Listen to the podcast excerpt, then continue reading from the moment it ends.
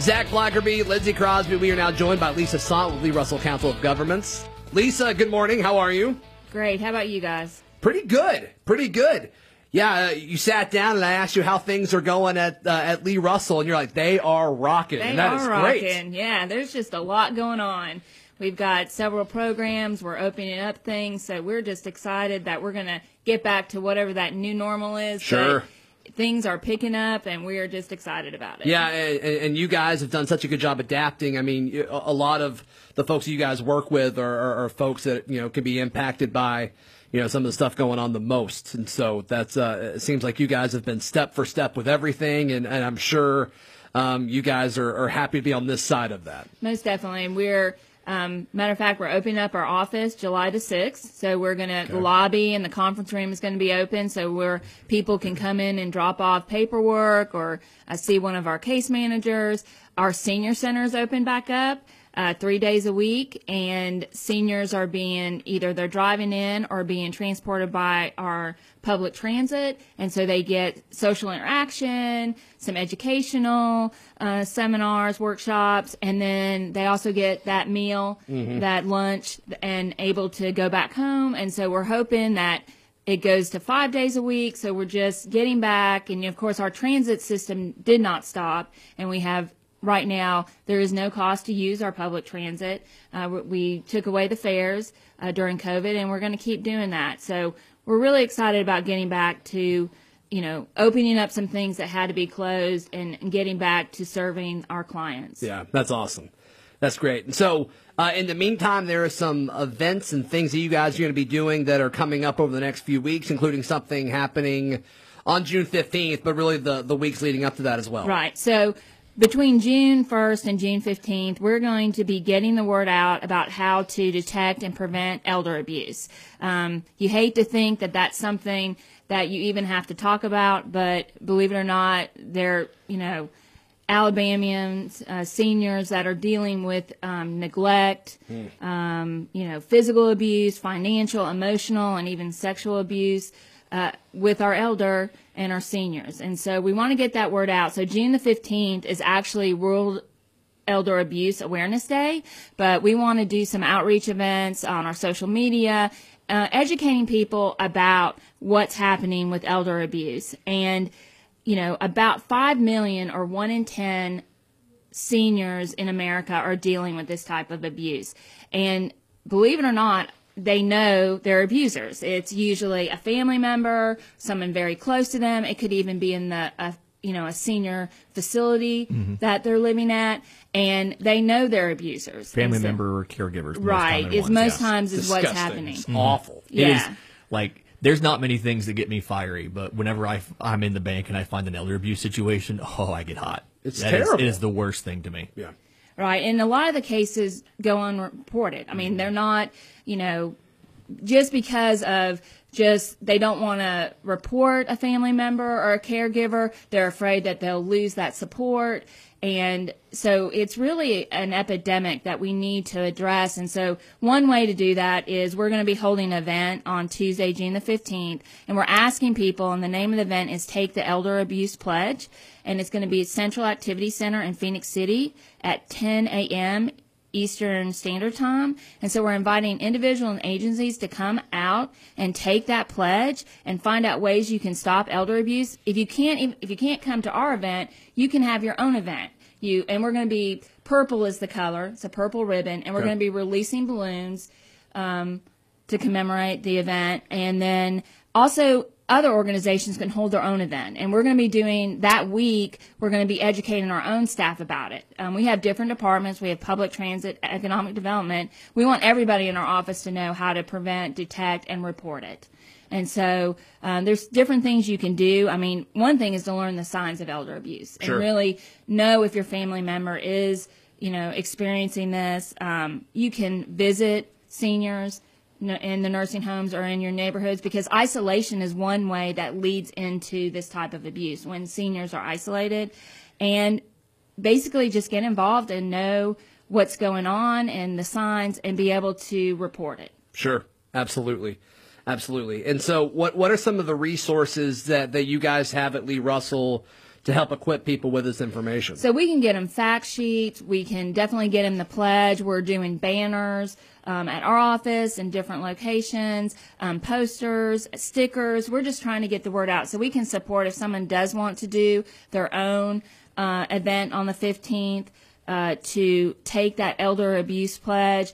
And basically, that pledge is saying that you're going to report it and you're going to stand up for people who can't speak for themselves. That's awesome. And so, um, and also just how to report it. So if you suspect elder abuse and, and they're in immediate danger, you need to call 911. But also, you can report it to DHR, uh, the Adult Protective Service office, and then also call our office. If you need resources or you don't know where to go, then we're going to help you and we'll get you directed to the right place. But our main goal is to get word out of how to prevent and detect elder abuse. What What are some of the the bigger signs that folks could look for? So a lot of it is going to be the most obvious is like the bruises, the marks.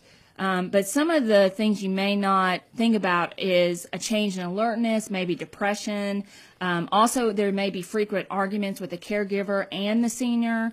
Um, also, financial situations. I th- we talked about that last month. Yeah, we've talked about this from the financial aspect. Right. So, Yeah. you know, also if their, you know, their medical needs are not being taken care of, poor hygiene, they've lost a lot of weight. Um, and then if, you know, what happened a lot of times is those caregivers are using, you know, power or control over these individuals. So you can kind of see some of those signs. And if you notice those, then you want to go ahead and report those. Lisa Sandt, Lee Russell Council of Governments, joining us this morning. We continue our conversation next. Zach and Lindsey, joined by Lisa Sandt, Lee Russell Council of Governments, this morning. All right, so we, uh, we talked about elder abuse awareness, uh, what you guys are going to be doing over the next few weeks for that, leading up to the 15th. What else is happening at Lee Russell? So I did want to let everybody know about the Alabama Cares Older Relative Caregiver Program. And so what this does is it helps grandparents or older relatives who are taking care of children in their homes because a parent is not their parent is not able to care for them.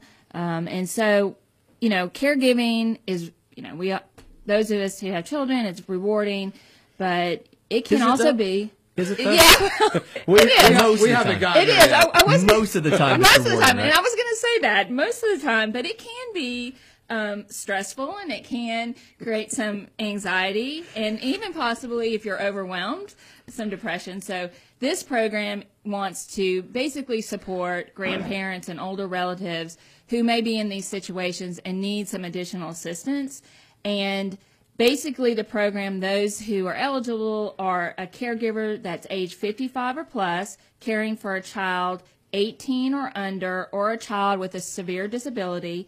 And this can include a grandparent, step parent, or other relative by blood or marriage that lives with the child. So mm-hmm. the primary caregiver of the child is with that grandparent or older relative, like I said, because the biological parents or adopted parents are unable to serve as the primary caregiver. And so some of the things that we can provide is if they need assistance to local resources, how do they access them, help them sign up for them, and then also provide some relief in home services, or if they need to uh, go out and do shopping or errands, we can provide some in care respite. And then also, if the children need to go to after school care or summer camp, we can provide some of that financial assistance.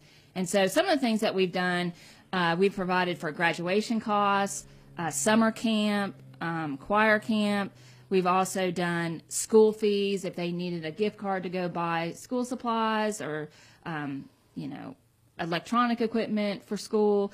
And so we did some things during COVID, gas cards, and we even done some home repairs. Wow, so all kinds of stuff. Yeah, so we definitely want to support, you know, kind of going back to the elder abuse, not, you know, caregivers need support and sometimes they need a break. And It's hard. Yeah, it is hard, especially when you're a grandparent, you've already raised your children, but you've, you know, and there are a lot of people that are taking care of their grandchildren. Yeah. And so, um, and for whatever reason, this, this program tries to support that and there is not income based, but you know donations and cost shares are accepted so there is some eligibility and if, if somebody is interested to find out if they qualify uh, they can call our office at 749-5264 Okay, easy and as ask that. for, and ask for lisa askew Okay, fantastic. Lisa Sandt, Lee Russell Council of Governments, joining us this morning. Other upcoming things with Lee Russell that we want to put some light on this morning. Sure. Well, we've, um, I think I talked about it maybe a couple months ago, but we do have a new revolving loan fund program that Right. we received some funding through the Department of Commerce, and it is our Economic Resilience Revolving Loan Fund, and it's basically to target and provide relief to businesses in Lee and Russell County who may have suffered or felt the impacts of COVID. And so we have several other loan programs, uh, but this one is going to target, like I said, providing some of that relief. And it is we can lend up to twenty five to two hundred fifty thousand. We do at or below prime. We have fixed interest rates, and we'll do working capital, uh, land and building, and uh, equipment. So uh, we just support that business, but we also work with local banks. We'll do up to 40% with the bank doing 60 and the borrower providing an equity injection of 10. Cool. Yeah, so we definitely want to get the word out that we do have some new funding, and if there are businesses that need some relief, to give us a call, and we can see uh, go through the loan process. We have an application and a loan committee, and of course, there's financial documents, Sure. as with any loan. So uh, definitely want to get the word out, and if people are interested, have them call our office. Lisa Sandt Lee Russell Council of Governments joining us this morning.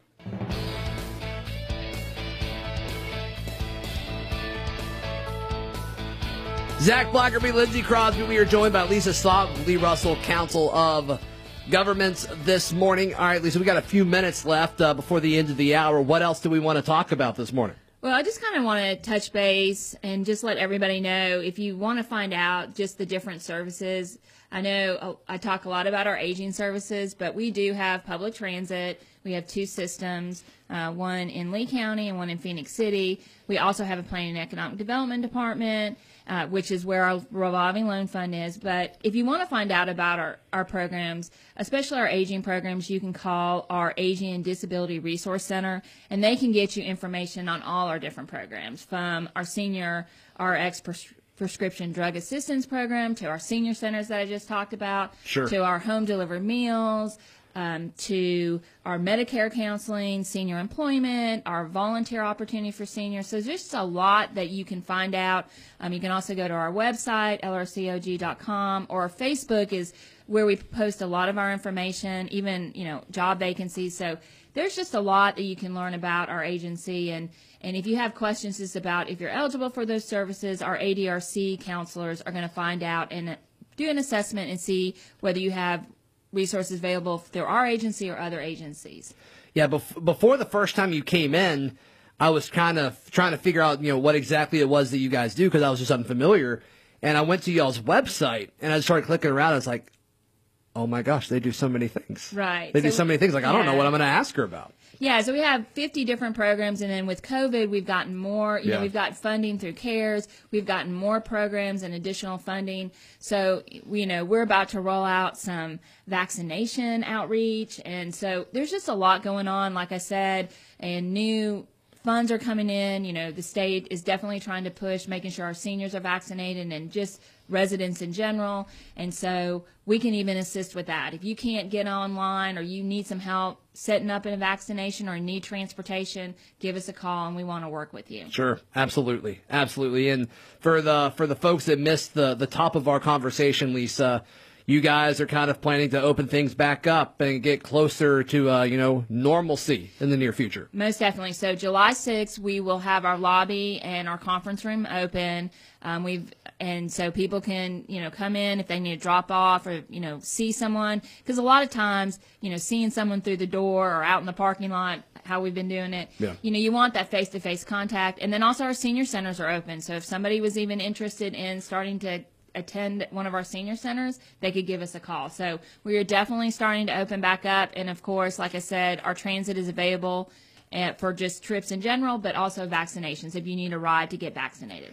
What has been the general mood and conversation between some of the elders and some of your clients and you guys as far as you know being at this stage of the pandemic, almost being out of it and returning back to normal? I mean, are, are they are they excited? Or are they ready for it? Almost definitely. I mean, I think you know, I think I talked about the senior centers and just when we went to deliver meals during the pandemic where people were ready to get back to the senior centers, dress up, see their friends, you know, get a social interaction. So I think people are, I know they're excited. Yeah. And we want to get back to where we can do four hours a day, five days a week, and offer that and have different programs and have them get back to some type of normalcy, but also really the social interaction is so key to a lot of things that happen, a lot of our personal wellness and just physical. I just think it's it's great that we're getting back to to, to business. Yeah, no, it, it's it's been fun to see people come in and being just in a generally better mood and more definitely. energetic, and you know,